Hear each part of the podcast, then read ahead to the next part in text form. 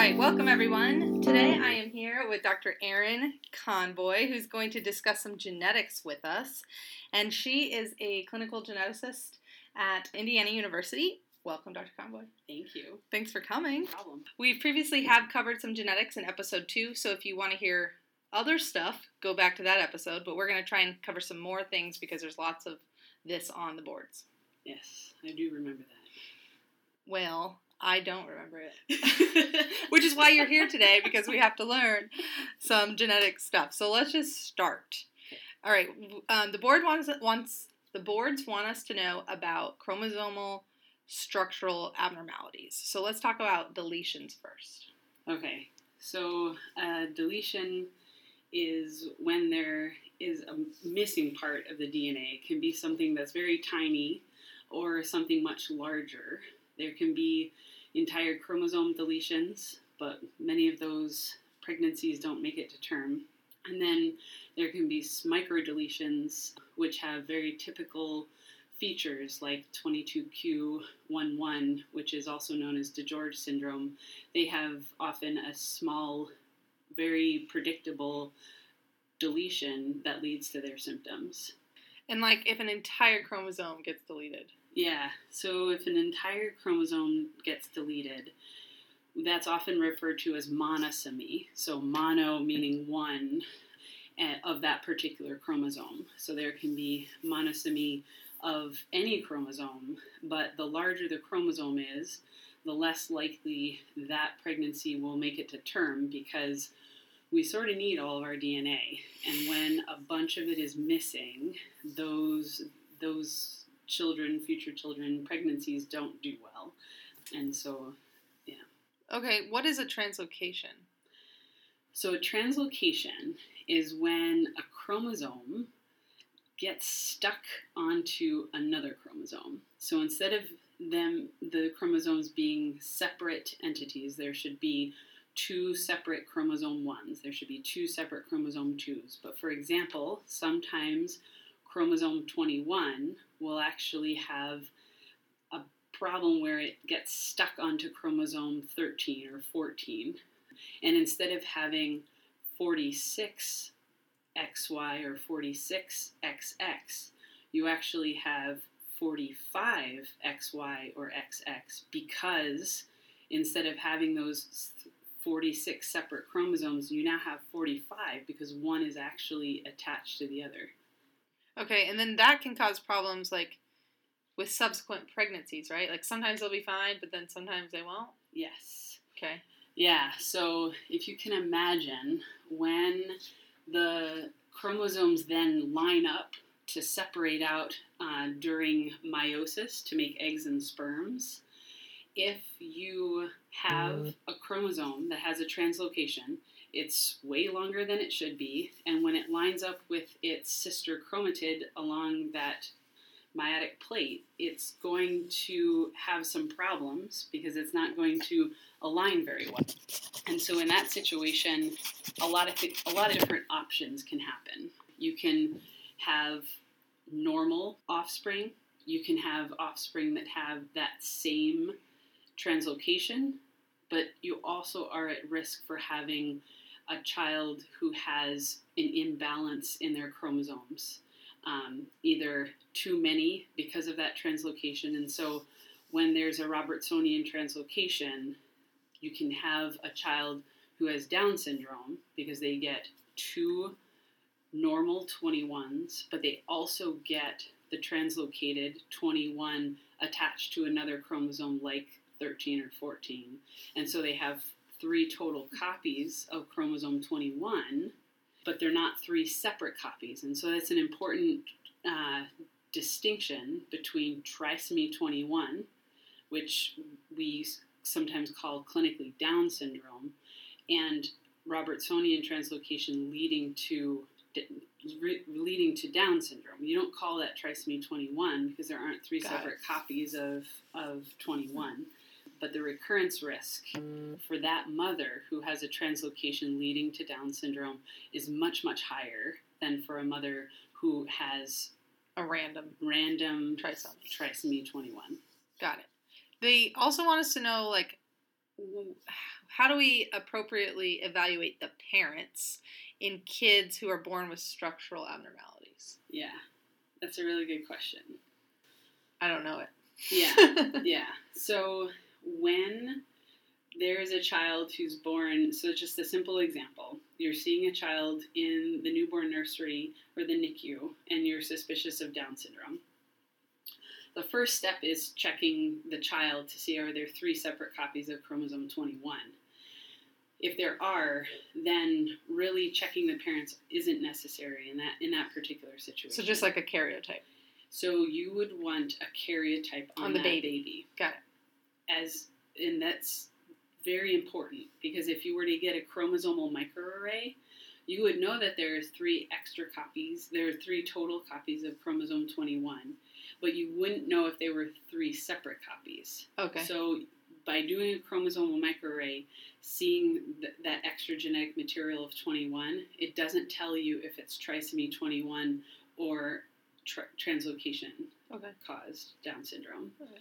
Um, and so, in the case where you do a karyotype and the child has an imbalance, an unbalanced translocation Down syndrome, you want to get a karyotype on the mom or dad, or both, to find out if they have a balanced translocation. There are common disorders that have, for example, I brought up 22q11 before, DiGeorge syndrome. If you have a child who, so in the example um, of 22q11 deletion syndrome, which we talked about a little bit before, it would be important to check parents of that child that you've gotten that recent diagnosis of because that, in particular, that disorder is common. Uh, so, in particular, 22q11 deletion syndrome can be very subtle in the parents of the offspring in which you've diagnosed that particular disorder because it can it can present with just some mild psychiatric symptoms um, or no you know no heart symptoms no immune problems but just some intellectual disability. And so checking parents in that situation would be very important because they are at risk For having more. yeah 50% chance Oh wow. because that they have one chromosome 22 q11 that is normal and one that has the deletion on it and each time they have a child they have a 50%, 50%. chance of passing that on And it could just obviously be worse each time. it could be Like varying. anywhere on that spectrum Okay. from very mild to severe um, uh, intellectual disability, severe conotruncal heart malformations, and uh, immune system Mm. issues. Okay. Great. How about aneuploidy? Aneuploidy. So, Which I'm not even. Is that multiples? Is that what that means? Aneuploidy. yeah. So aneuploidy is a general term for an abnormal number of chromosomes. okay. So the common aneuploidies that we deal with all the time in children are trisomy 21, 18, and 13. And then there are sex chromosome aneuploidies as well. Um, you can have multiple numbers of X's and Y's, some of which have some symptoms and some of which do not. But um, I think what's important in the trisomies oftentimes is that they're random. They can have varying clinical spectrum, but they are important um, to diagnose. Okay. Let's talk about some of the classic aneuploidies. Mm-hmm. Number one, Turner syndrome, XO, which means not having an X. Right. Yeah. So in Turner syndrome, what and what probably happens is either the sperm or the egg didn't have a sex chromosome in it. When uh, that pregnancy is conceived, typically the there's only one X, and so it is right to say 45X. Um, you don't have to say the O. Oh, see, look you at don't this. want to. Some nomenclature here. it is important because there is the misconception that there is the chromosome O. Yeah, no. it doesn't exist. Well, maybe it does. I'm gonna find it. Be famous. Good luck. Thanks. Um, so for these children, they're always female in in their exam, and the symptoms can be quite subtle. And so, getting a good prenatal or directly postnatal newborn history is really important because the features of puffy hands and feet can just be present at birth and then go away. Um, and no one really would have potentially noticed or remembered unless you kind of asked that particular question. Um, children can have um, coarctation of the aorta, which is a common heart problem, but not very common within Turner syndrome. So it doesn't happen all the time. So these girls can be missed for quite a while until they show up not having had their first menses, um, maybe just in you know outpatient pediatric clinic. And some of the consistent physical findings at that point are is actually very curved fingernails. So instead of if fingernails, they're sort of flattened with a little bit of a kind of C curve to it. Oftentimes, children with um, Turner syndrome have very curved nails, almost kind of half circle look to them, and that's kind of a consistent feature. But the other things that we see in the textbooks with very low posterior hairline and um, kind of the, the skin of the neck being very high, that's not always consistent. and they're short usually, right? They're often short. That's also very consistent. Yeah. We'll show uh, some pictures on our Twitter of the nails, too. Because I'm more visual sometimes. Yeah. it's hard. is easier to remember these things when you see them. Yeah. Okay, what about uh this is actually this is one of my favorites. I don't know why, but I just like it. Klinefelter. Yep. This is the XXY. Correct. Yeah. So 47 total chromosomes because there's the extra X. And these patients are born phenotypically male. And really early on, it, it's very hard to tell. And in genetics clinic, sometimes we don't see these men until later in life when they're trying to have children and can't. In, in particular, they have some feminization of their um, body in the sense that the the fat distribution that they have is more along the waistline, kind of in in the thigh area. They do have some extra um, breast development, gynecomastia, uh, and then testicular development is typically underdeveloped um, with small testes, and but otherwise they typically do fairly well. Maybe very mild, moderate intellectual disability, but that's not a consistent feature. Okay. Uh what about the X 47XYY, which doesn't have a syndrome name Right. because it's not really. It isn't. A problem. and so there was that study that they did way back before IRB was a thing. Yeah. And they tested lots of men who were in uh, state penitentiaries or prison and found that there were a high number of men with an extra Y chromosome and they thought they were onto something. Yeah. Thinking that maybe that would be an explanation for, you know, men who break the law. Aggression kind of thing. hmm Yeah. But that has not played out to be the case, and we randomly find this extra Y chromosome aneuploidy and don't think that there really are symptoms, at least consistent symptoms, that go along with it. So really nothing. Really, the answer. nothing. They're Yeah. like kind of normal people. exactly, Like they all are normal people, but yeah. Uh, how about 47XXX?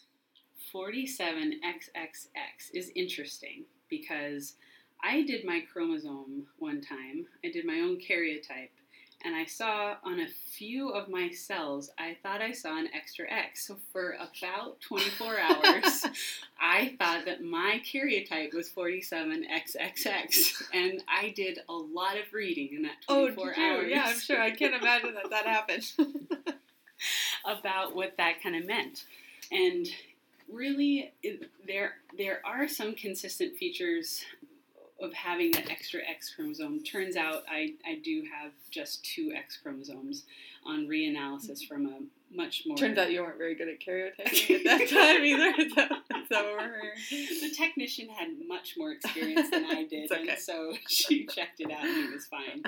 Um, but so having three X chromosomes can can be seen with with women who have a little bit of learning difficulties, trouble in that sense, but not really the the symptoms are not very are not very consistent. And there is the risk of having a child who has an extra X chromosome, so a higher risk of having a child with Klein, a boy with Klinefelter Oh, syndrome, or another girl who has triple X. So okay. that's kind of the, the bigger risk. So those are all of the sex chromosome aneuploidies. Yes. So then we're going to talk about the kind of just the classic autosomal ones. I know there's a lot. Like There are all of them could be tripled, right? In theory. Right. But the interesting thing about trisomy 21, 18, and 13 is that those three chromosomes, compared to the rest of our autosome, autosomal chromosomes, have the least genetic material on them. Which is probably why they are more compatible with life. Exactly. Got it. Interesting. Okay. So 21 less than 18 less than 13. Oh.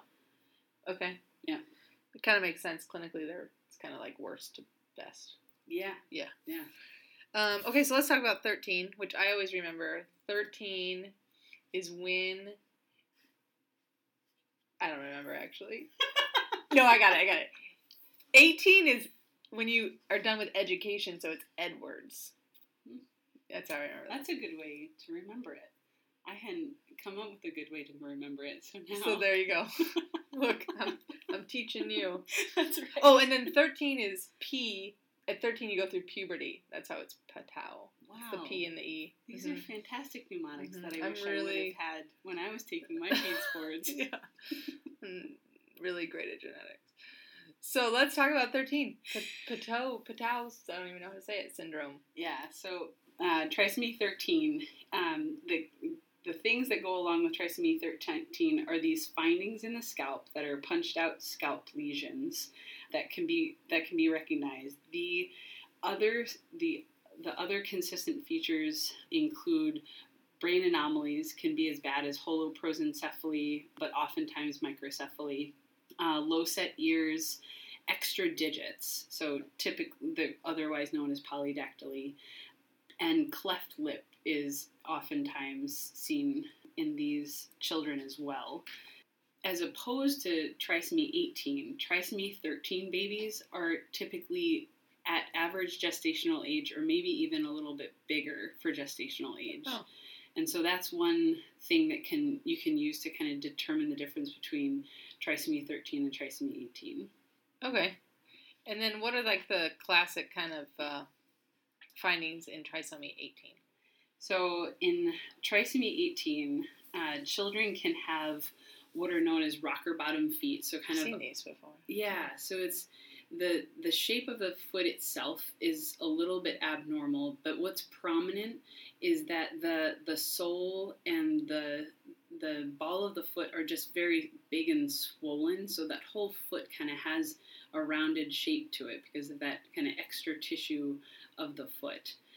Children will have clenched hands where the where they just kind of stay in hand flexion oftentimes and then they they can also have cleft lips and palate as well internal deformations or internal malformations include a small cerebellum diaphragmatic hernia congenital diaphragmatic hernia and heart malformations sometimes very weird looking VSDs having more than one um, ventricular septal defect. And just uh, a couple weeks ago in the newborn nursery, I saw a child, actually in the NICU, who had only internal malformations, no external malformations at all. So, no scalp findings, which can sometimes be seen with trisomy 18, that same sort of punched out lesion. No, no clenched hands, no rocker bottom feet. The external exam was normal, and baby only had internal findings. That's crazy. Yeah, it was. It was very tricky for a geneticist. It's like a like a Sherlock Holmes. Yeah. You're not giving your usual clues. What about 21, which I feel like obviously this is the one we see the most. It is. It's it is the most common because children can survive to term more often because there just are less chromosome there are less genes on that particular chromosome. If you kind of remember, children are born with a little bit of extra tissue behind the neck, um, some extra nuchal folding, which can be seen prenatally um, and is actually measured prenatally uh, for a risk factor of having a child with Down syndrome or trisomy 21. Babies can have uh, congenital heart lesions, typically cardiac cushion defects is kind of what it's called. The worst of this is where the entire cardiac cushion fails to form, leaving kind of open passageways between both atria and both ventricles, and The there AV can be. AV can, yeah. So that can that can be the life-threatening or life-limiting congenital malformation. Other things that we find when we look at babies' hands, we'll see just a single transverse palmar crease. And an interesting way for me to remember that is this is not specific to trisomy 21, but instead is specific to children with low tone. And so if while they're in their mom's belly, they're not moving their hands around a lot, they're not getting the creases in their hands. Hmm. And so that single transverse palmar crease is really just kind of an indication of tone. So you can see it with other low tone genetic abnormalities as well. Children's uh, toes, the first and second toe, will have a little bit of an extra space there, also known as a sandal gap deformity. And the facial features are, are pretty prominent, so um, often can be picked up um, with uh, extra epicanthal folding, so extra kind of skin folding on the uh, medial aspect of the eye, as well as up slanting palpebral fissures, meaning that that line that you draw from your inner canthi to your outer canthi, kind of the two edges of your eye, instead of being straight across, which we kind of often see in Caucasian babies, not th- these all all of these facial features change depending on your race, ethnicity, but in Down syndrome, what you see is an upslanting to that line that's drawn between your inner canthi and outer canthi. All right. What uh if you feel like they do have trisomy 21 when they're born, Mm-hmm. like what kind of things should we do? Like a karyotype obviously, and then do you like recommend echoes and Mhm. ultrasounds of their kidney and like what kind of things do you do as a workup? Right. Yeah. All of that. That's that's all correct. So the karyotype is super important to know whether or not there are three separate copies of 21. Kind of how we alluded to that having a huge effect on recurrence risk for those parents, and then the CBC is important to get kind of a baseline hemoglobin. The newborn screen does the screen that you would need for TSH because these Okay. children are at high risk for hypothyroidism. And then the the echo absolutely because there can be mild cardiac defects that you don't hear on auscultation and getting echocardiogram is important um, abdominal ultrasound can certainly be done and often is um, to check for any other internal malformations these children are also at risk for congenital diaphragmatic hernias and sometimes if they're mild um, they're not picked up prenatally or postnatally without an abdominal ultrasound Okay. Well, there are basically some other random disorders besides those that the boards want us to know. So, like specific genetic disorders. Mhm. Are you ready for this? i hope so I'm sure you. I'm sure you, you are. She's never gonna do this again with me. Uh, okay. Number one, fragile X. Yeah. So Fragile X. I was really convinced someone had this like a couple weeks ago. I'm like, let's send the test, and then no one, no one agreed with me, which is fine. I was wrong. Do they have intellectual disability and big ears? I don't know about the ears. Just the first one. But they had like this whole family of like weirdness. Yeah. Bunch of boys, right? Mm-hmm. Yeah. See, I think I should have done it, but Yeah. it's alright. I support genetic testing. um, so Fragile X syndrome is a very common cause of intellectual disability in males. And what happens is there's a particular part of the X chromosome that is prone to getting a little mixed up when it gets replicated. And so that particular part has multiple repeats that can be inserted into that section, making the X chromosome literally fragile when it's put onto a karyotype, and that's kind of where Fragile X got its name. Is that the that X chromosome can actually break apart because of these repeat areas, and so what happens as far as the symptoms for these children is that early on there there aren't many symptoms, but as they develop, there can be delayed multiple de- delayed milestones gross motor, fine motor, but in particular social development issues, high rates of autism, intellectual disability, and then as far as facial features, the, the really prominent thing that you see on exam are larger ears than you would expect. They're appropriately set, and the right place for ears is actually if you draw a line from your inner canthi, the that space right between your eye and your nose, you draw a straight line back towards your hairline, your that line should should hit your ears in a normal exam. That for children with Fragile X, that will be the case, but when you look at their ears, they'll be larger than you would expect, and especially compared to parents. And the the other kind of typical, I guess, stereotypical differences would be that they are a little bit more clumsy. They kind of use their hands when they walk to help with balance um, because a little bit of clumsiness. Hmm. Okay, let's talk about uh, one of my favorites, Beckwith Wiedemann syndrome. Yeah, Beckwith Wiedemann syndrome is a really important one because children can present really at any age with a variety of symptoms. So the first one that comes to mind is hemihypertrophy, where half of the body, either the upper or the lower extremities or both, can grow larger in size compared to the contralateral side.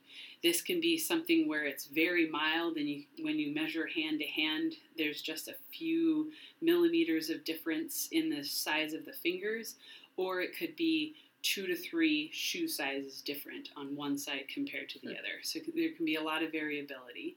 Typically, when you have a very affected newborn, the things that you need to know are hypoglycemia in the newborn. Because they have, I just think everything's big, right? Everything's big. So, including their islet cells making insulin. Exactly. They have too much insulin for their own good. Okay, so they get low blood sugar. Yes. Okay babies can come out large for gestational age, so that's pretty consistent with overgrowth. Their internal organs, every abdominal organ, kidney, liver, spleen, pancreas, all of it, can be bigger than expected for age. Okay. And the thing that kind of goes along with that then is an umbilical hernia. So you've got a big belly, an umbilical hernia, and then a large tongue. Sometimes so large that it obstructs the airway, and babies need to have either tongue reduction surgery or to the extent of having a tracheostomy placed because the tongue is just occluding the posterior oropharynx, not allowing them to breathe. So these mm-hmm. can be very sick babies, or they can have none of these features and present to you in clinic at a few years of life with hemihypertrophy. Okay. And it's super, super important to find these kids because there's an associated cancer risk. Oh. So that same idea of overgrowth can then happen in particular cells, causing Wilms tumor and hepatoblastoma. Oh, okay. And so once you identify a child with Beckwith Wiedemann, they have to be on, put onto an abdominal ultrasound screening protocol where they're screened every three months, so four times a year. Okay. Until the age of four. Wow. And al- alpha fetoprotein is gotten to screen for hepatoblastoma. Huh. After the age of four, just the abdominal ultrasounds until they're eight. Wow. So they're screened four times a year until they're eight to make sure that they don't develop Wilms tumor. Or hepatoblastoma. That's or crazy. I didn't realize that. That's like a lot of ultras. That's a lot of visits. It's a huge inconvenience. Yeah. Um, and so I explain that to pa- parents that it is a huge inconvenience, but I also explain kind of the risks that we're screening for, Right. which typically goes over pretty well as far as I would hope so. compliance. I would hope so. Um, okay, let's do some neuromuscular disorders. So um, they wanted to kind of have us know the inheritance pattern for like muscular dystrophy and SMA. Spinal muscular atrophy, or SMA, is caused by a deletion of the gene SMN1. And it's inherited in an autosomal recessive fashion, meaning that you have to inherit a copy from mom that has the deleted SMN1 gene and a, and a copy from dad who has a deleted SMN1 gene. Um, there are multiple different types from 0 to 3 and they're kind of type 0 is very severe hypotonia at birth very obvious disease and SMN type SMA type 3 is much less severe onset later in childhood and then kind of that range in between. Um, but important to know that it's caused by a deletion of a gene and you have to have both genes deleted in both copies in order to have disease so it making it recessive Okay, and then there's the muscular Duchenne's muscular dystrophy. Yeah. So Duchenne muscular dystrophy is X-linked disorder, meaning that when when boys have an affected X chromosome causing Duchenne muscular dystrophy, the they have symptoms, whereas girls or women have little to no symptoms. Um, so the symptoms are um, hypertrophy of the calves, because there's an infiltration of fat into muscle because of muscular weakness. So there early on it's skeletal muscular weakness that is progressive, worsening, and oftentimes uh, kids are wheelchair bound. They have that same, unfortunately, that same sort of weakness of the heart that causes a, a cardiomyopathy, typically dilated, but it can depend on what stage of heart disease you're in. But they often have life threatening heart disease, weakness of the chest wall leading to need for you know assistance in ventilation, and these kids um, have early mortality as a result of all of that. Whereas girls with this same problem with with Duchenne, they don't have Duchenne muscular dystrophy. They just have a higher risk of heart problems later in life. Hmm. And so we don't really use that kind of connotation anymore of X-linked recessive versus X-linked dominant because I think it gave kind of the the incorrect notion that in a dominant disorder maybe only men could be affected whereas we are finding that because of random X inactivation in women actually, you know, girls can be quite severely affected if they have some unfortunate, unlucky X inactivation of their normal X and can have a Duchenne muscular dystrophy type phenotype, although it's rare. Um, it's more so that risk later in life of having heart disease from it. Okay, and is this the one where they kind of like classically like walk their hands up their legs to stand up when they're young? The Gower maneuver. Oh, is that what it's called? Right. Yeah, so they they start from sit, sitting or s- start from sitting, and they have to kind of get up onto their knees, and then they use Their their arms and hands to literally climb up their body to to eventually get into the standing position. That's kind of sad. And that is that is very particular to Duchenne. Um, but also proximal muscular weakness in general can kind of have that type of sign. All right, the next one they want us to know is the Pierre Robin sequence, which I Mhm. just feel like sounds so classy. It is very classy, but very unfortunate I for the babies who are affected. Oh, I've had to intubate some of these kiddos. It's not very fun. Yeah. Yeah. And so the importance here is that it's called a sequence. So as opposed to a, a genetic syndrome where we think there's one particular either chromosome or gene anomaly that then leads to it.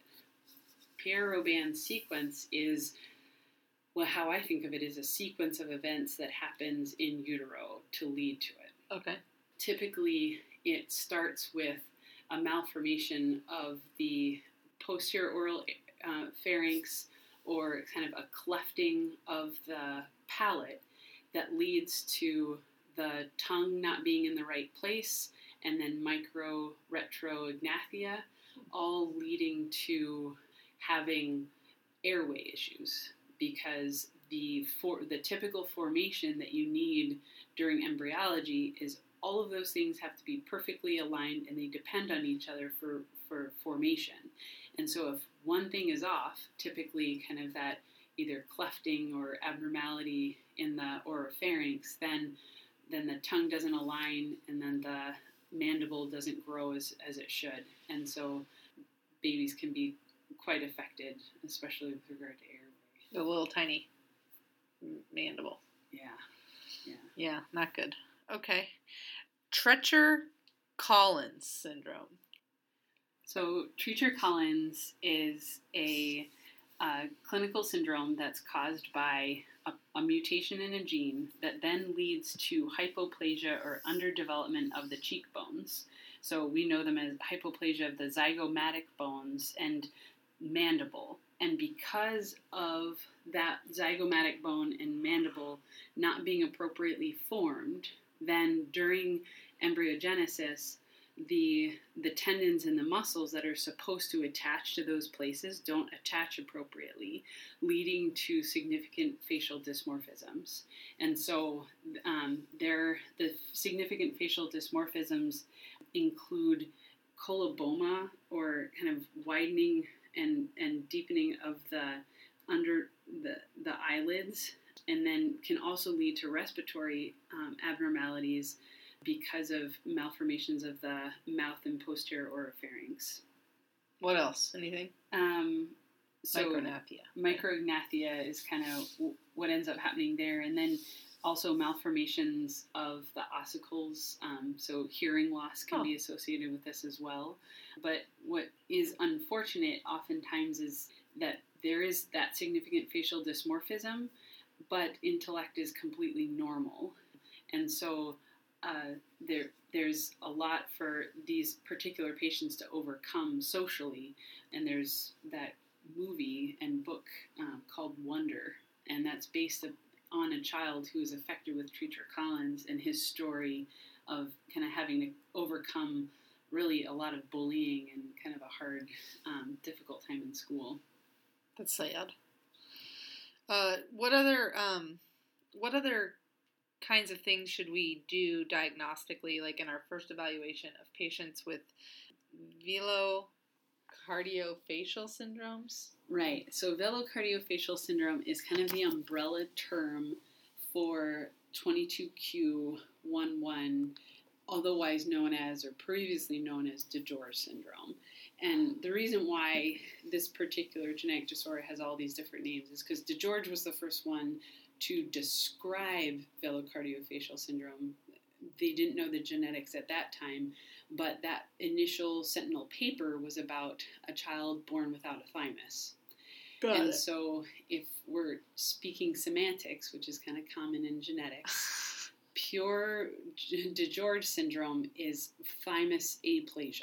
So, not having a thymus, not being able to make T cells as a result, because Okay. that's where our T cells mature, is in our thymus. And then they get fungal and and uh, viral infec- infections. Exactly. So they're at high risk for that immunodeficiency in particular. So these children are often uh, screened positive on their newborn screen for TRECs. So they're TREC positive. So they're they they um, at least screen positive for SCID. The concern is SCID Oh. But because they're missing oftentimes at least a subset or all of their T cells, they often come to care because of that as an initial screen. And so then you need to consult allergy and they need to do all their fancy T and B cell subsets to kind of figure out what type of immunodeficiency to worry about. So that's that's the one thing. other other things, if the diagnosis comes up before a heart anomaly is found, then doing an echocardiogram would be important. Um, learning evaluations because these children are at risk for intellectual disability or learning problems of a variety of different sorts. Um, and then intervention needed there, as well as um, mental health screening. So as they get older, they're at a higher risk for mental health issues. I had one uh, recently. Uh, hypocalcemic seizure was their was their presenting symptom, Yes. like as a baby. yes. Kind of interesting. Yeah. You know, not for him, No, no, not for him. but he did well Yeah. after. Yeah, and, Yeah. and and then as far as management, continuing to watch calcium because that can present kind of throughout life. because of their parathyroid problems. Yes. See, it's like I'm on endocrine again. Good thing. Mm-hmm. Mm-hmm. um. Okay, so I think we basically have two left. Kind. I mean, two ish. I'm gonna call it two ish. Okay. Number one, neurofibromatosis. Yeah. Yes. Neurofibromatosis. Actually, I lied. It's three, but let's Okay. do let's neurofibromatosis. start with that one. This one is an autosomal dominant, right? Absolutely. With varied penetrance. It is variable Look at that. That's correct. I didn't even look that up, guys. That's step one, right in there. Gold star for you. Woohoo! it's kind of interesting. I know I have a couple friends with this. Oh, Actually, yeah. just Oh, randomly wow. got it randomly. Well, yeah. Yeah. Genetics is very random. Random. That's what I have found out. So, neurofibromatosis is caused by a variety of different mutations in the gene NF1. NF1 is a huge gene. And so the the possibility of getting a single mutation when you're dealing with a huge gene is higher. And all you need is one mutation in one of your two genes to get this. And so there it can be both inherited from a less affected parent because of the variable pe- penetrance, but also there's a high rate of de novo or new mutations Okay. in the child who's affected. Hmm. And so this is another situation like we were talking about before where it's important to check parents um, because if they're planning on having future children, knowing whether or not they are in fact affected but only mildly affected is important because you can have a very mildly affected sibling or parent, um, but then uh, the, the subsequent children can be any anywhere on the spectrum as far as affected. And so, what we're talking about as far as um, clinical syndrome are cafe au lait spots. So there are different criteria, and we don't have to go into all the specific criteria. But if there are multiple cafe au lait spots in a baby, that's a concerning sign, Okay. especially increasing over time at you know subsequent well child checks. There's then if you see a child kind of later on outside of that newborn period, they can have multiple cafe au lait spots, but the criteria is a little, bit different. Smaller um, meet criteria, smaller uh, cafe au lait spots in a baby meet criteria, whereas larger multiple cafe au lait spots in a in a um, older child. But what's important is that there is the risk of multiple different benign tumors of the skin called neurofibromas and of the nerve sheath, and those can actually be very painful. Um, those kind of an overgrowth of that particular part of the body, the nerve sheath, can then cause pain in that area because of compression of the nerve. And so, kind of a routine exam every year is important to kind of make sure that there is an intervention needed um, for those. Intellectual disability is something that can be seen not all the time, and there are particular types. So, if NF1 is completely deleted, those patients have a higher risk of having intellectual disability compared to those with mutations. And then finally, it is important because they have a higher risk of certain types of cancer. And so screening for those things is very important because actually neurofibromin, which is what NF1 encodes for, is a tumor suppressor gene. Oh. And so if you have only half your usual amount of neurofibromin, then you have an increased risk of, of cancer. Okay, because you don't have the the suppressor, so Yeah. you get more cancer. Okay, all right, interesting. Um, okay, the last, well, I said kind of last because it's kind of true. Uh, kind of last, achondroplasia, and then we'll be done, almost done. Yeah, so achondroplasia is a short stature syndrome. Yes. Yes, it is dominant. Got it. Its inheritance. Got it.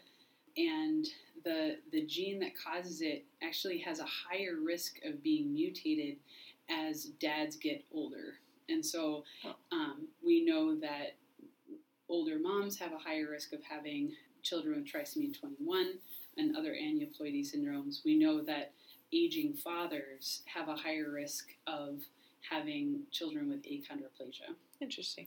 and it's it's that idea that there's only one gene that causes it. There's only one mutation that's necessary. It's always the same mutation, which is rare in Mhm. genetics. Um, one gene, one mutation, one syndrome.